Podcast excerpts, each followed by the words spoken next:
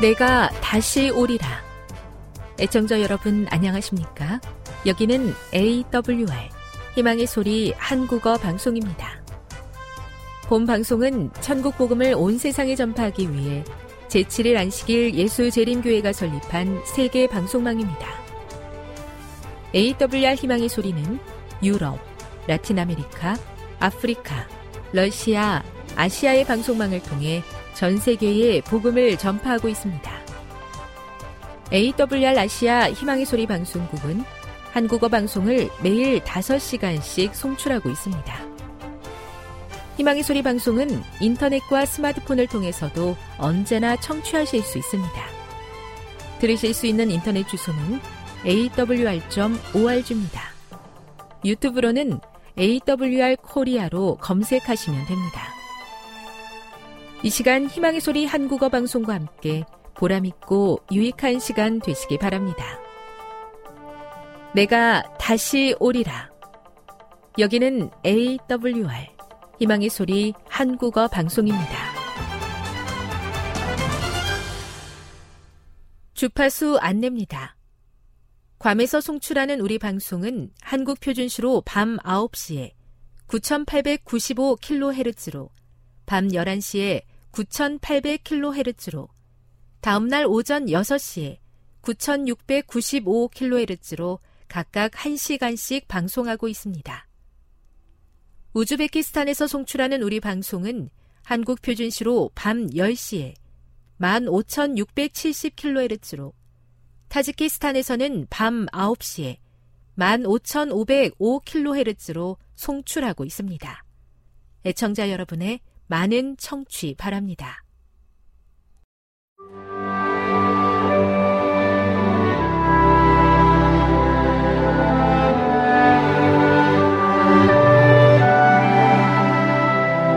읽어주는 교과 여섯째 날 9월 23일 금요일 더 깊은 연구를 위해 예수께서는 세 번이나 그 기도를 드리셨다.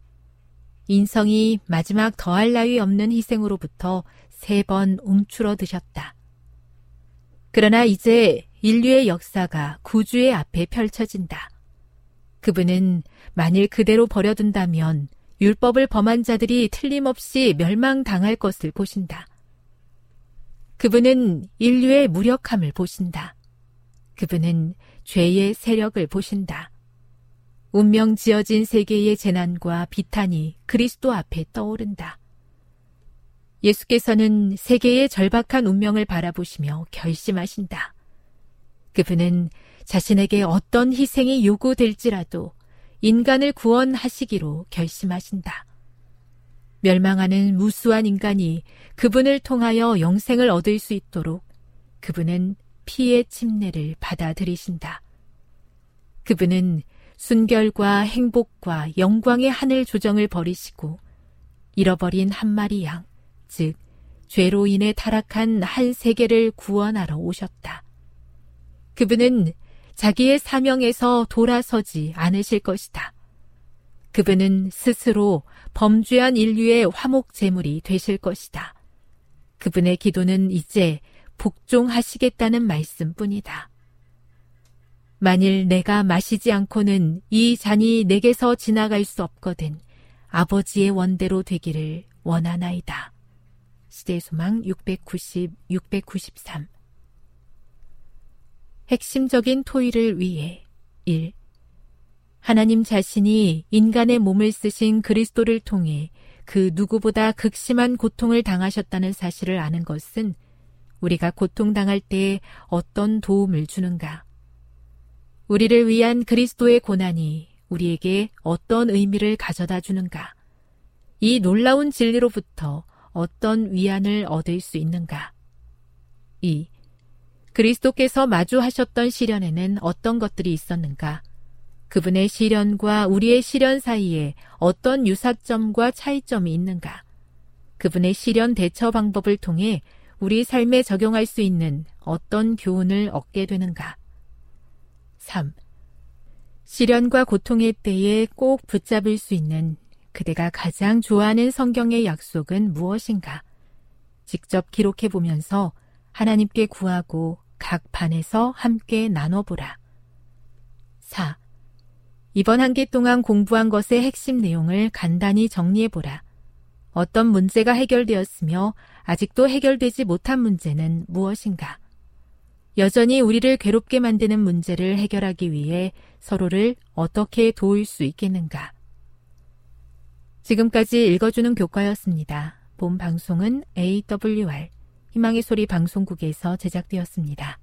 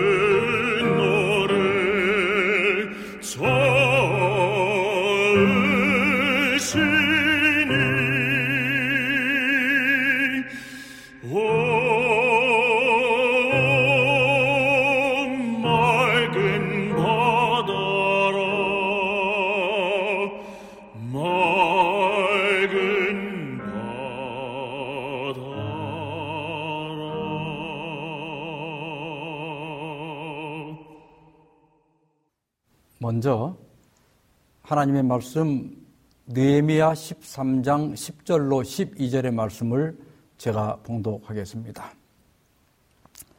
내가 또 알아본즉 레이 사람들이 받을 몫을 주지 아니하였으므로 그 직무를 행하는 레이 사람들과 노래하는 자들이 각각 자기 밭으로 도망하였기로 내가 모든 민장들을 꾸짖어 이르기를 하나님의 전이 어찌하여 버린 바 되었느냐 하고 곧 레이 사람을 불러 모아 다시 제 자리에 세웠더니 이에 온 유다가 곡식과 새 포도주와 기름의 11조를 가져다가 곡간에 드림으로.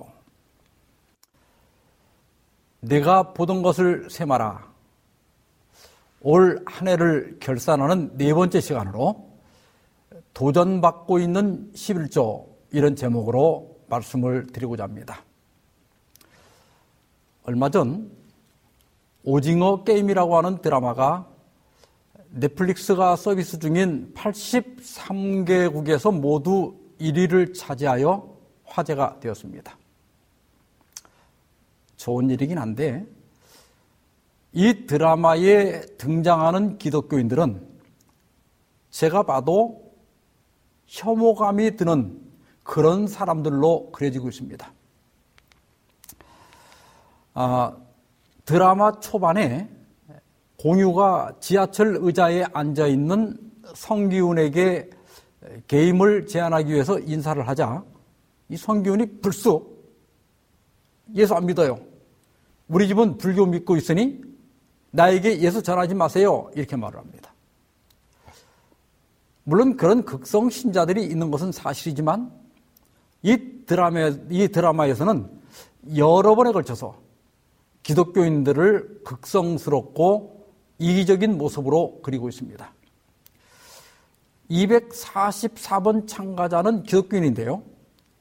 상대를 죽여야 내가 사는 데스게임에서 그 상대를 죽이고 이길 때마다 감사 기도를 하는 것으로 나타나 있습니다. 여러분, 일반인들이 이런 기독교인들을 보고 어떤 생각을 하겠습니까?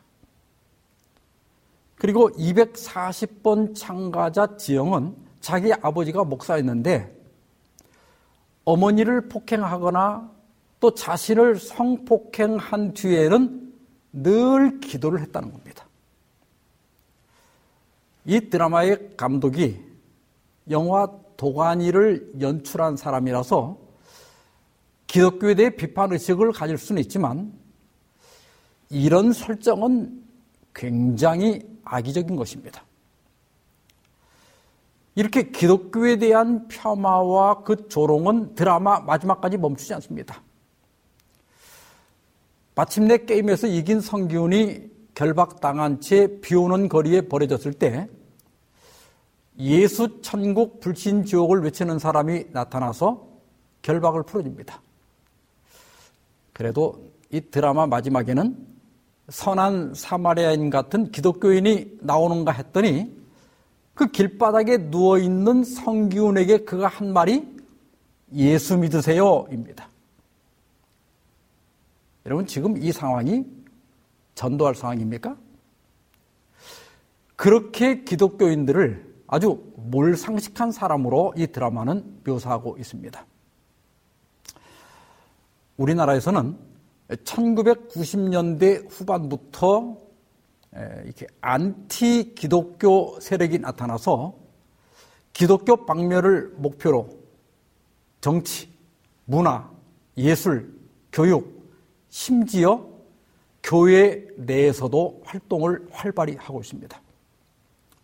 어떤 사람들은 기독교 개혁 세력으로 위장해서 목회자들의 비리를 부각시키고 또 기독교 기관들의 비리를 파헤쳐서 여론하고 또 성직자 그 과세 운동 같이 모든 사람들이 공감을 얻을 수 있는 이슈를 찾아서 사회적 문제로 부각시키면서 기독교에 대한 부정, 부정적 인식을 확산시키고 있습니다. 11일주에 대한 공격도 이러한 반기독교 운동의 일환으로 전개되고 있습니다. 이 당당 뉴스라고 하는 신문이 인터넷 신문이 있는데요. 감리교에서 목회를 하다가 사회적 무리를 일으킨 목사들의 징계를 요구하다가 담임 목사를 사퇴한 어떤 목사님이 만든 신문입니다. 여기 한 기사에 보면 아직도 11조가 성경적이라는 분들을 안타까워하며 이런 제목으로 글이 실렸는데요. 그 내용은 11조는 돌 성전 시대를 위해서 주어진 것으로 성전이 파괴되고 레윈이 없어지고 또 성전과 관련된 율법도 폐해졌기 때문에 11조 역시 폐해졌다는 논리입니다. 근데 엘렌 화이트는 이러한 주장을 단호히 반박합니다. 청지에게 보내는 기별 67페이지 보면 아브라함과 야곱이 11조를 바친 그 신뢰는 그것이 유대인들이 국가를 건설하기 전에 부조들과 선지자들의 관습이었음을 말해준다. 그러나 이스라엘이 특별한 백성이 되었을 때 주께서는 당과 같은 특별한 교훈을 주셨다. 땅의 10분의 1, 곧 땅의 곡식이나 나무의 과실이나 그 10분의 1은 여호와의 것이니 여호와께 성물이라. 이 율법은 그리스도를 예표한 희생 제물과 의식들과 함께 폐지되지 않았다. 여러분, 이 11조는 성전 시대 이전에 아브라함이나 야곱과 같은 부조들이 이미 드렸던 것이고 또 만물의 소유주가 하나님임을 인정하는 표로 드려진 겁니다. 따라서 예수님을 예표하던 의문의 율법은 폐지되었지만 11조는 결코 결코 폐지되지 않았습니다. 오늘 본문은 니에미아가 페르시아로 갔다가 두 번째 총독으로 돌아왔을 때 있었던 일입니다. 와 보니까 성전에 레위인들이 하나도 안 보이고 성전 봉사도 완전히 중단돼 있는 거예요. 그 이유를 알아보니까 백성들이 11조를 드리지 않아서 레위인들이 먹고 살 게 없으니까 다 돈 벌러 다니느라고 그렇게 된 겁니다. 그래서 느헤미야는 민장들을 불러서 책망을 하고 또 레위인들을 복귀시키고 다시 11조를 드리게 했습니다. 네, 여러분 사탄과 반기독교 세력들이 왜 11절을 공격할까요? 마가복음 14장 27절에 보면 예수께서 제자들에게 이르시되 너희는 너희가 다 나를 버리리라. 이는 기록된 바 내가 목자를 치리니 양들이 흩어지리라 하였습니다. 여러분 양을 흩으려면 어떻게 하면 되죠? 목자를 치면 됩니다.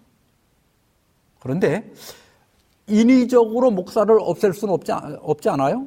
예. 그러니까 사탄은 그의 대리자들을 통해서 11조를 공격하는 겁니다. 11조가 중단되면 목사들은 전임 사역을 할 수가 없게 되고 그러면 교회는 약해지거나 소멸할 수밖에 없게 되는 거예요. 그래서 사탄은 온갖 이론을 동원해서 11조를 공격하고 있는 것입니다. 사실 목사들이 설교 시간에 헌금 문제를 다루는데 부담을 느낍니다. 그런데요, 마태, 마가, 누가복음을 공관복음이라고 그러죠. 그런데 이 공관복음에는 매 여섯 절, 여섯 절 중에 한 절이 돈과 관련되어 있습니다. 또 예수님께서 말씀하신 비유가 29가지인데 그 중에 16가지가 돈과 관련된 비유입니다. 돈은 착한 종의 구실은 하지만 좋은 스승의 구실은 못한다는 말이 있어요. 돈은 좋은 것이기도 하지만은 또 나쁜 것이기도 합니다. 세상이든 교회든 돈과 관련된 범죄가 가장 많습니다. 그래서 이 한 해를 마무리하면서 헌금과 어, 관련된 결산도 반드시 필요하기 때문에 오늘 말씀을 드리고자 합니다. 먼저는 11조에 대한 성경적 근거들을 좀 몇 가지 살펴보고자 합니다. 여러분, 11조는 성전 시대에 만들어진 것이 아닙니다.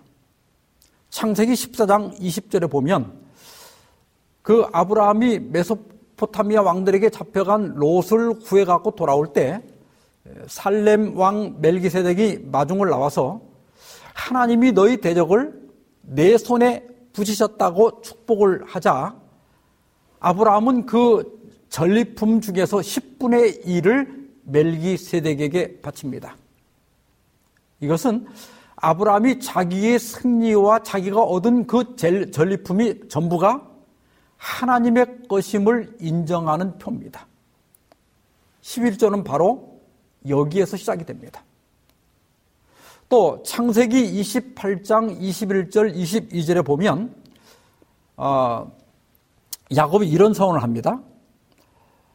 하나님이 나와 함께 계셔서 내가 가는 이 길에서 나를 지키시고 먹을 떡과 입을 옷을 주시어 내가 평안히 아버지 집으로 돌아오게 하시오면 여호와께서 나의 하나님이 되실 것이요 내가 기둥으로 세운 이 돌이 하나님의 집이 될 것이요 하나님께서 내게 주신 모든 것에서 10분의 1을 내가 반드시 하나님께 드리겠나이다.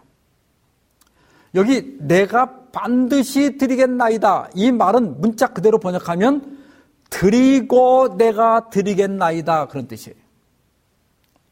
하나님께서 저에게 먹을 것과 입을 것을 주시면 그때마다 11조를 계속해서 드리고 드리겠다는 서약입니다.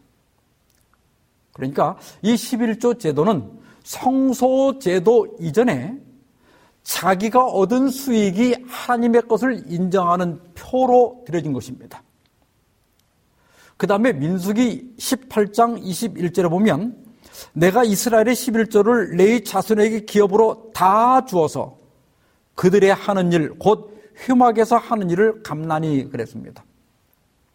이것은 성소 시대에 이르러 전임 사역자, 이 풀타임 제도가 시작된 것을 보여주고 있습니다. 그래서 11조는 하나님이 소유주의심을 인정하는 표가 될 뿐만 아니라 하나님의 사업에 봉사하는 전임 사역자들을 부양하기 위한 목적이 추가된 것입니다. 그리고 말라기 3장 8절 9절에 보면 어, 사람이 어찌 하나님의 것을 도적질 하겠느냐. 그러면서 뭐라 그랬죠? 너희가 나의 것을 도적질 하고도 말하기를 우리가 어떻게 주의 것을 도적질 하였나이까 하는도다. 이는 곧 11조와 봉헌물이라. 너희 곧 온 나라가 나의 것을 도적질, 도둑질 하였으므로 너희가 저주를 받았느니라 그랬습니다. 이 말라기 선지자는 니에미아가 이스라엘 총독으로 부임하여 12년 동안 강력한 개혁 사업을 수행하고 페르시아로 돌아간 후에 활동한 선자입니다. 니에미아가 돌아가자 11조와 헌물이 다시 중단됩니다. 물론 뭐 백성들의 형편도 넉넉하지 않았을 거예요. 그럼에도 불구하고 하나님께서는 너희가 나의 것을 도둑질 했다고 강력하게 책망하셨습니다. 그 다음은 누가복음 11장 42절입니다. 화 있을진저 너희 바리새인들이여 너희와 너희가 박하와 운양과 모든 채수의 11조는 들이되 공의와 하나님께 대한 사랑은 버리는도다. 그러나 이것도 행하고 저것도 버리지 말아야 할지니라. 여기 나오는 박하, 운양 이거 다 양념으로 쓰이는 거예요. 또 채소도 우리가 먹는 상추나 뭐 이런 거 아니고 원문의 큐미논인데 우리나라 참깨처럼 그 씨를 양념으로 사용하는 그런 겁니다. 유대인들은 양념까지 철저히 계산하여 11조를 드렸어요. 그런데 뭐가 없었다? 공의와 하나님에 대한 사랑이 없었다. 예수께서는 둘 다 버리지 말아야 한다고 말씀했어요. 이건 예수님께서 11조 제도를 찬성, 찬성하고 있다는 증거입니다. 그 다음에 고린도전서 9장 7절 또 13절 14절에 있는 말씀인데요. 누가 자기 비용으로 군 복무를 하겠느냐? 누가 포도를 심고 그 열매를 먹지 않겠느냐? 누가 양떼를 기르고 그 양떼 젖을 먹지 않겠느냐? 13절로 건너뛰어서요. 성전의 일을 하는 이들은 성전에서 나눈 것을 먹으며 재단을 모시는 이들은 재단과 함께 나누는 것을 너희가 알지 못하느냐? 이와 같이 주께서도 복음 전하는 자들이 복음으로 말미암아 살리라 명하셨느니라.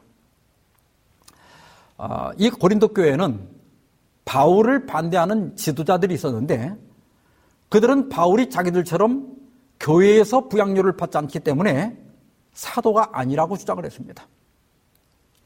바울은 자기도 부양료를 받을 자격이 있다는 것을 군인, 또 뭐 포도를 심은 사람, 또 양을 기른 사람, 이렇게 예를 들어서 설명한 다음에 세 가지 성경적 근거를 듭니다. 첫째가 신명기 25장 4절에 타작하는 소의 입에 망을 씌우지 말라 했는데 마찬가지로 복음 사역자들도 합당한 보수를 받아야 한다는 거예요. 두 번째는 성전에서 일하는 레인들과 재단을 모시는 제, 제사장들이 성소에 들여진 11조로 생활한 것을 예로 듭니다. 그리고 세 번째로 이와 같이 이런 방식으로 똑같은 방식으로 예수님께서도 복음을 전하는 자들이 복음으로 말미암아 살리라고 명령하셨다는 겁니다. 예수님이 언제 이 말씀하셨죠? 먼저는 열두 제자를 파송할 때 여행을 위하여 배낭이나 두벌 옷이나 신이나 지팡이를 가지지 말라. 이는 일꾼이 자기 먹을 것 받는 것이 마땅함이라. 그리고 70인을 파송할 때도 그 집에 유하며 주는 것을 먹고 마시라. 일꾼이 그 싹스를 받는 것이 마땅하니라. 바울은 전임 사역자들이 부양료를 받을 자격이 있다는 것을 증거하기 위해서 레위인과 제사장들의 예를 들었는데요. 그것은 틀림없이 11조 제도를 염두에 두고 말한 것입니다. 그런데 왜 바울 자신은 작업 사역을 했는가? 그것은 그가 고린도에서 목회 활동을 할 때 그의 대적들이 보수 때문에 일하는 것처럼 그렇게 공격할 빌미를 주지 않기 위해서 그렇게 했다는 거예요. 따라서 우리는 신구약 전편에서 11조를 지지하는 말씀을 충분히 확인할 수가 있습니다. 두 번째로 그러면 왜 우리가 11조를 드려야 하는가 그 이유를 좀 살펴보도록 하겠습니다. 첫째는 만물의 소유주가 하나님이시기 때문입니다. 시편 24편 1절에 땅과 거기에 충만한 것과 세계와 그 가운데 사는 자들은 다 여호와의 것이로다 그랬습니다. 두 번째로는 우리는 하나님의 청직이기 때문입니다. 신명기 8장 18절에 내 하나님 여호와를 기억하라 그가 내게 재물 얻을 능력을 주셨습니다 말씀했습니다. 에, 성경에는요 이 청지기 직분에 대한 언급이 1565번이나 나옵니다. 우리는 내 모든 소유는 하나님께서 주신 것이고 나는 단지 그것을 관리하는 청지기에 불과하다는 사실을 11조를 통해서 인정하는 것입니다. 셋째로는 헌금을 드리는 것은 예배 한 부분이기 때문입니다. 출애굽기 23장 15절에 보면 빈손으로 내 앞에 나오지 말지니라고 말씀하셨고 또 출애굽기 34장 20절에도 빈손으로 내 얼굴을 보지 말지니라고 말씀하셨습니다. 예배는 자기 자신을 하나님께 드리는 거예요. 나의 마음과 정성도 드려야 하지만 나의 재물도 하나님께 드려야 합니다. 넷째는 이기심과 탄심을 제거하기 위해서입니다. 누가복음 12장 15절에 보면 그러므로 이르치되 삶과 모든 탄심을 물리치라. 사람의 생명이 그 소유에 넉넉한 데 있지 아니하니라 말씀하셨습니다. 물론 돈은 좋은 겁니다. 그러나 돈을 사랑함, 즉 탐심은 나쁜 거예요. 하나님은 탐심을 처벌하지 않은 적이 거의 없습니다. 아간이 그랬고 또 엘리야의 종 게하시도 탐심 때문에 처벌을 받았습니다. 아나니아와 삽비라도 땅값 일부를 감추고 거짓말한 대가로 죽임을 당했습니다. 이 모두가 다 뭐예요? 탐심 때문입니다. 11조와 헌물 제도는 이러한 탐심이 내게 있나 확인하고 또 그것을 제거하는 수단 중의 하나로 제정된 것입니다. 다섯째는 하나님 집에 양식이 있어야 하기 때문입니다. 말라기 3장 10절에 보면 너희의 온전한 11조를 창고에 들여 나의 집에 양식이 있게 하라고 하셨습니다. 하나님의 창고에 양식이 있어야 예배를 드리고 또 교회를 운영하고 선교 사업을 할 수가 있는 것입니다. 여섯 번째는 복음 사역자들을 부양하기 위한 것입니다. 고린도전서 9장 14절에 복음 복음을 전하는 자들이 복음으로 말미암아 살리라. 예. 그래서 우리가 11절을 드려야 됩니다.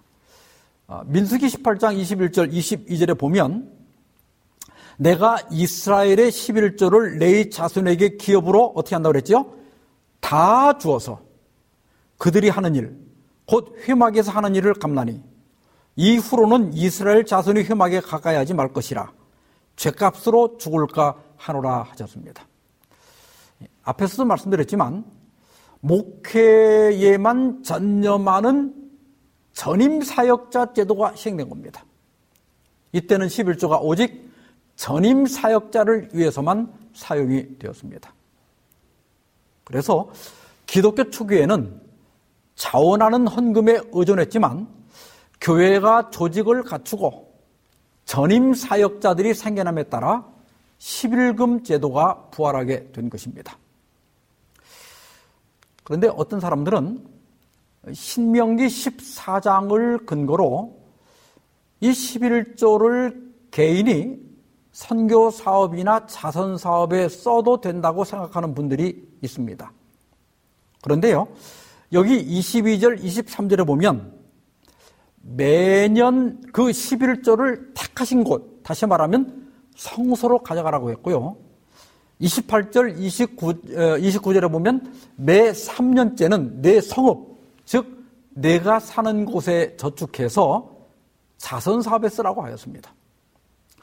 근데 여러분, 이 말씀은요, 우리가 조금 전에 보았던 민수기 18장 21절, 11조를 레이 자손에게 다 주라고 하는 이 말씀과 배치가 됩니다. 그래서 이제 혼란을 느끼는 분들이 있습니다. 부조와 선지자 530페이지에 이 성경절이 아주 잘 설명되어 있습니다. 종교적 예배를 위하여 백성들을 모으는 일을 촉진시키고 가난한 자를 돕기 위하여 모든 수입의 제2 11조가 요구되었다. 그러니까 신명기 14장의 11조는 제1 11조가 아니고 제2 11조를 가리킵니다. 이 두 번째 11조는 교회나 선교 활동을 위해 드려지는 헌금을 의미합니다. 그리고 이 제2 11조를 사용하는 방법을요. 이 11조나 거기에 상당한 돈을 백성들은 2년 동안은 성막이 있는 곳으로 다시 말하면 교회로 가져와야 하였다. 또 바치는 자들은 하나님께 감사의 예물을 드리고 감사의 예물은 다 아시죠? 그 다음에 제사장들에게 지정된 몫을 준 후 그랬어요. 제사장들은 이미 11조를 받았죠. 예. 근데 이 목회자들이 받은 그 제1 11조에서 받은 부양료는 자기 가정 생활을 위해서 사용하는 것이고 목회 활동에 필요한 어떤 접대비나 또 전화비, 뭐 자동차 연료비, 뭐 또 도서비 이런 것들을 가리킵니다. 그리고 그 나머지를 종교적 연애를 위하여 사용해야 했다 그랬는데요. 이것은 이제 안식일에 뭐 점심 식사를 한다든지 또 직원들의 어떤 연수를 위해서 쓴다든지 또 교회가 소풍을 간다든지 또 각 부서의 어떤 사업들에 사용한다고 하는 것입니다. 그리고 매 3년째 되는 회에는 제2 11조를 모세가 내 성문 안에서 먹어 배부르게 하라고 말한 바와 같이 집에서 레위인과 가난한 자를 접대하기 위하여 사용하여야 하였다. 이 11조는 자선 사업과 접대하는 일을 위하여 사용될 자금을 공급할 것이다 그랬습니다. 그러니까 이 제11조의 3분의 1은 개인적인 자선 사업과 접대하는 일에 사용하라는 것입니다. 이것을 모델로 해서 우리 교회에서는 먼저 제1 11조를 목회자 부양료로 바치고 그 다음에 두 번째 11조를 떼가지고 그 중에 60%를 월정 헌금으로 내고 이 안식일 헌금 등 이 각종 헌금으로 10%를 내고 그리고 자선 사업의 30%를 30%를 사용하도록 그렇게 권장하고 있습니다. 그리고 세 번째로 11조를 드리는 방법에 대해서 좀 알아보겠습니다. 어, 레이기 27장 30절에 보면 그 땅의 10분의 1, 곧 그 땅의 곡식이나 나무의 열매는 그 10분의 1은 여호와의 것이니 여호와의 성물이라 그랬어요. 여기 여호와의 성물은 히브리어로 코데라 예호와입니다. 그런데 이 똑같은 단어가 안식일에도 사용됐습니다. 출애기 16장 23절에 내일은 휴일이니 여호와께 거룩한 안식일이라 여기도 코데시라 예호와입니다. 그래서 청지에게 보낸 기별 66페이지 보면 안식일에 관한 법에서와 마찬가지로 11주에 관해서도 똑같은 말이 사용되었다. 이와 같이 우리의 수입 중에 10분의 1은 여호와께 거룩한 것이다. 신약 성서는 안식일을 폐하지 않은 것과 마찬가지로 11조의 법도 폐하지 않았다 그랬습니다. 안식일이 거룩한 것처럼 11조도 거룩하다. 안식일이 하나님의 것인 것처럼 11조도 하나님의 것이다. 그래서 여러분, 11조는 자원하는 마음을 요구하지 않습니다. 왜냐하면 11조는 본래부터 하나님의 것이기 때문입니다. 그래서 우리가 11조를 내지 않거나 자기 마음대로 사용할 때 하나님께서는 나의 것을 도둑질 했다고 선언하시는 것입니다. 그리고 이 11조를 어떻게 계산할 것인가? 어떤 사람은 수익금 전체 11조를 드려야 한다 생각하고 어떤 사람은 순 2개 11조를 드려야 한다고 생각합니다. 규정은 5권 149페이지에 그 원칙이 설명되어 있는데요. 자원하여 바치는 헌금과 11금이 복음 사업의 수입원이 된다. 사람에게 맡기는 재물 가운데서 하나님은 특정한 부분, 곧 10분의 1을 요구하신다. 그러나 그분께서는 11금이 얼마나 되는지, 그보다 더 많이 바칠 것인지에 대해서는 모든 사람의 자유의사에 맡기신다. 그들은 마음에 의도하는 대로 바칠 것이다. 그랬습니다. 아, 일반적으로 봉급을 받을 때는요, 그 전체 수령액, 다시 말해서 세금을 떼기 전에 총액에서 11조를 내는 것이 원칙입니다. 우리 교회 교육자들은 다 그렇게 합니다.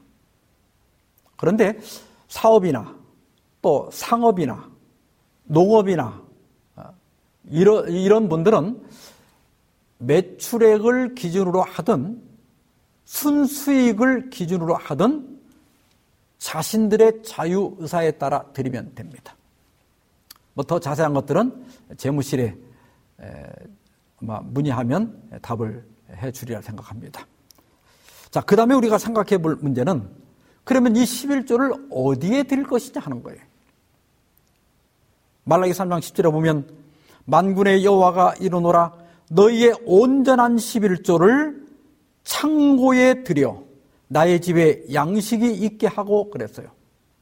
여기 11조를 어디에 드리라고 그랬죠? 하나님의 창고입니다.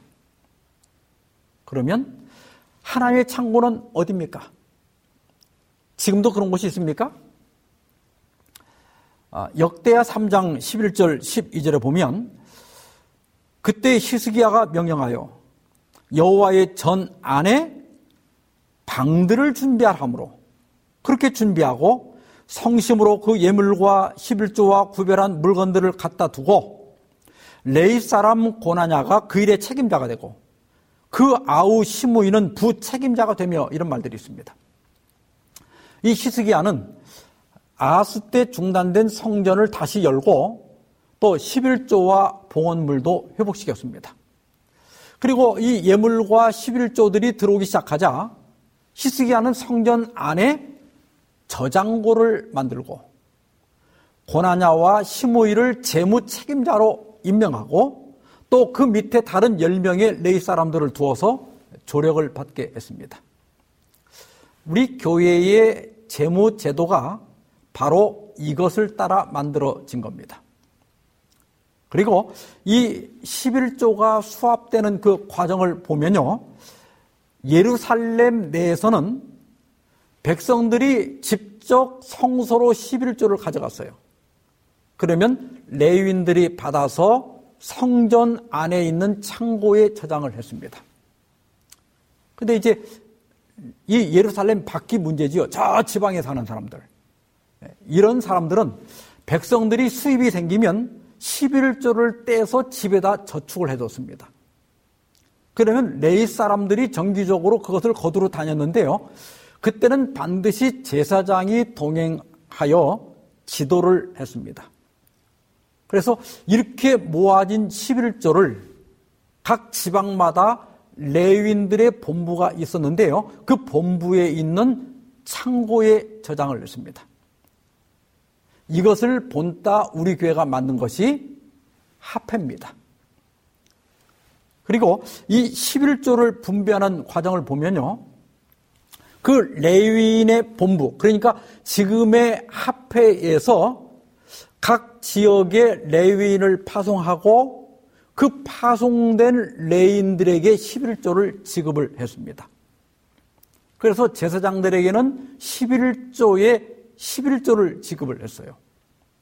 그리고 레인들과 제사장들도 또 11조를 드렸는데 그 11조가 다 모아져서 최종적으로는 예루살렘 성전으로 올라갔습니다. 우리 교회에서 11조를 수합하고 분배하는 것은 모두 이러한 성경의 사례를 따라서 만들어졌습니다. 우선 그 예언의 신의 언급들을 보면요. 리뷰지 1902년 2월 4일자에 안식일에 우리는 그분 자신의 것, 하나님의 것은 11조죠. 11조를 우리의 감사를 증거하는 헌금과 함께 되었다고 했습니다. 그래서 평일에 수입을 어느 대로 집에 저축해 놓았다가 안식일에 교회에 가서 드리면 됩니다. 지금 우리가 다 그렇게 하고 있죠.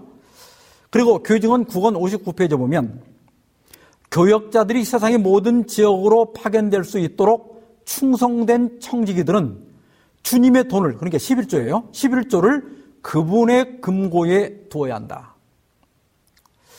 그러면 여기 하나님의 금고가 지금은 어디입니까?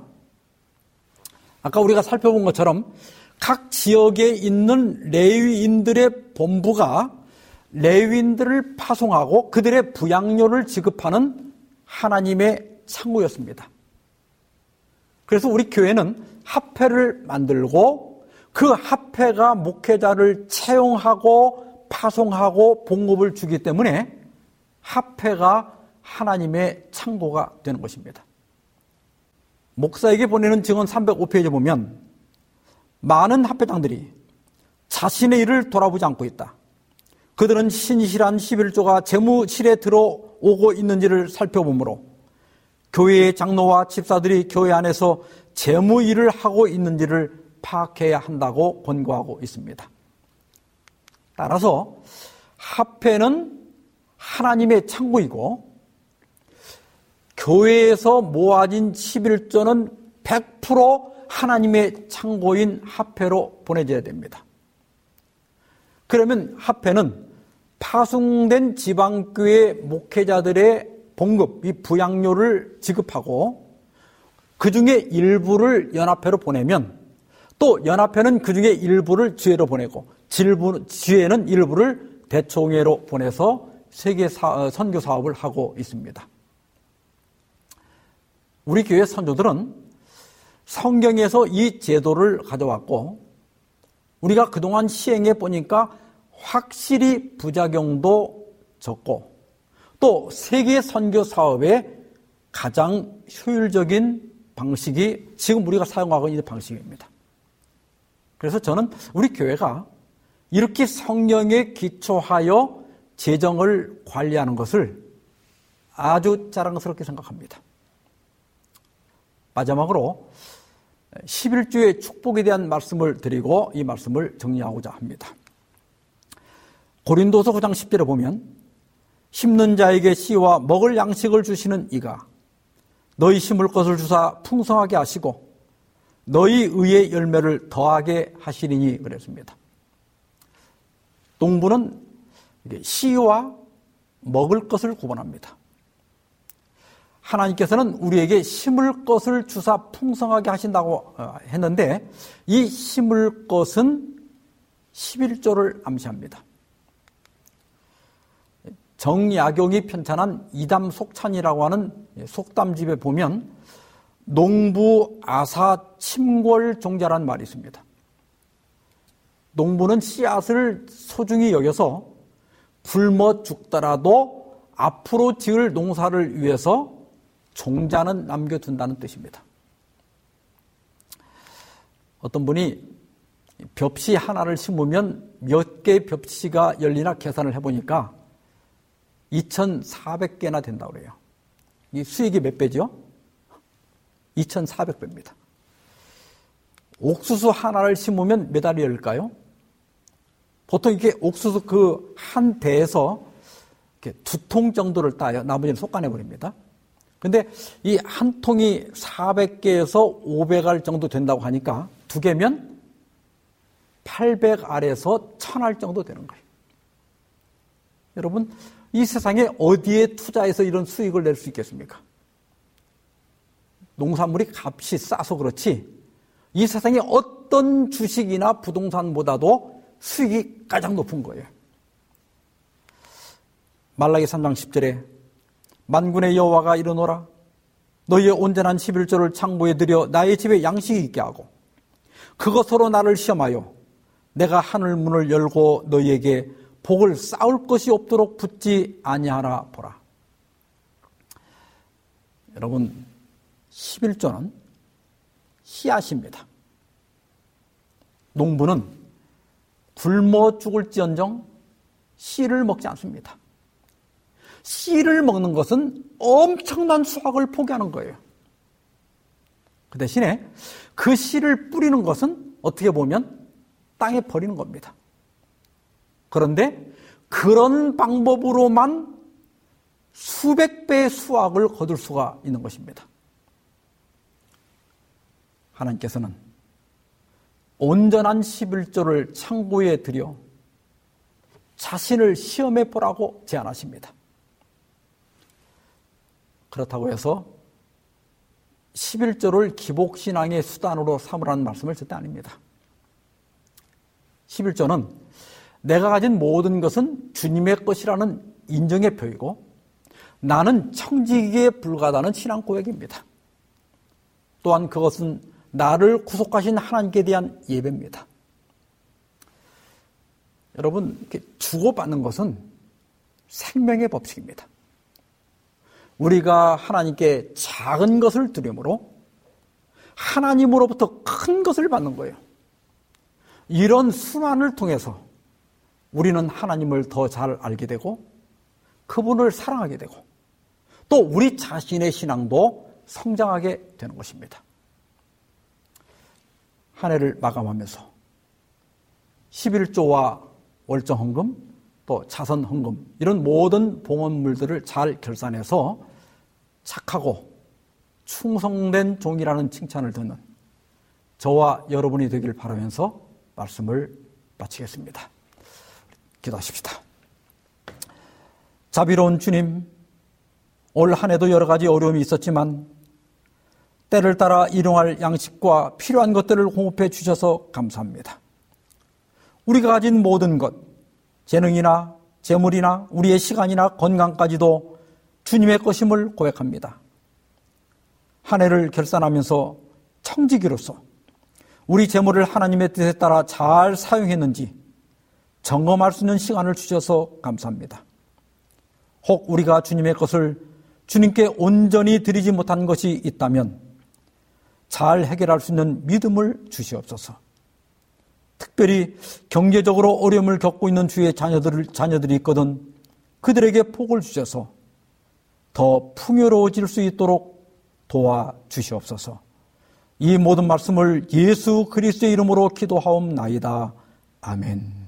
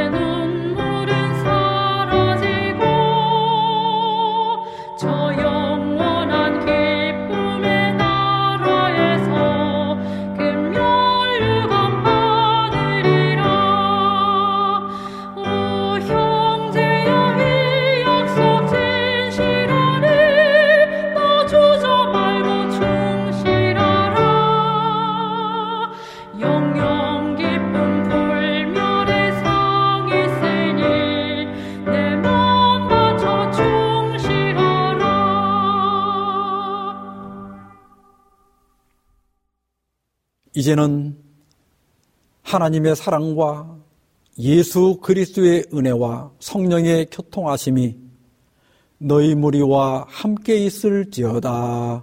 아멘.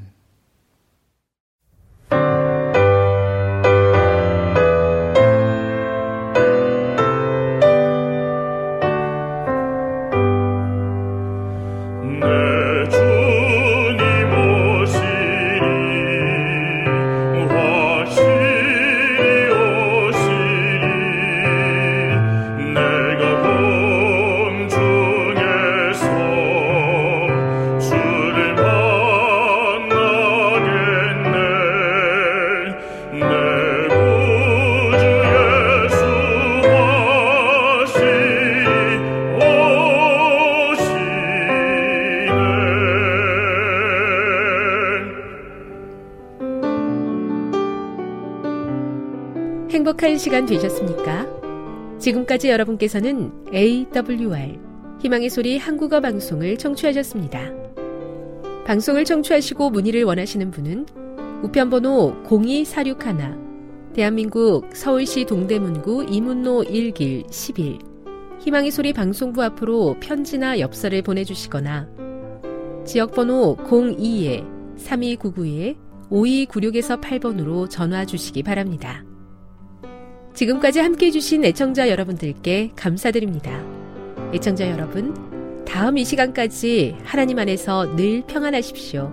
감사합니다. 내가 다시 오리라. 여기는 AWR, 희망의 소리 한국어 방송입니다.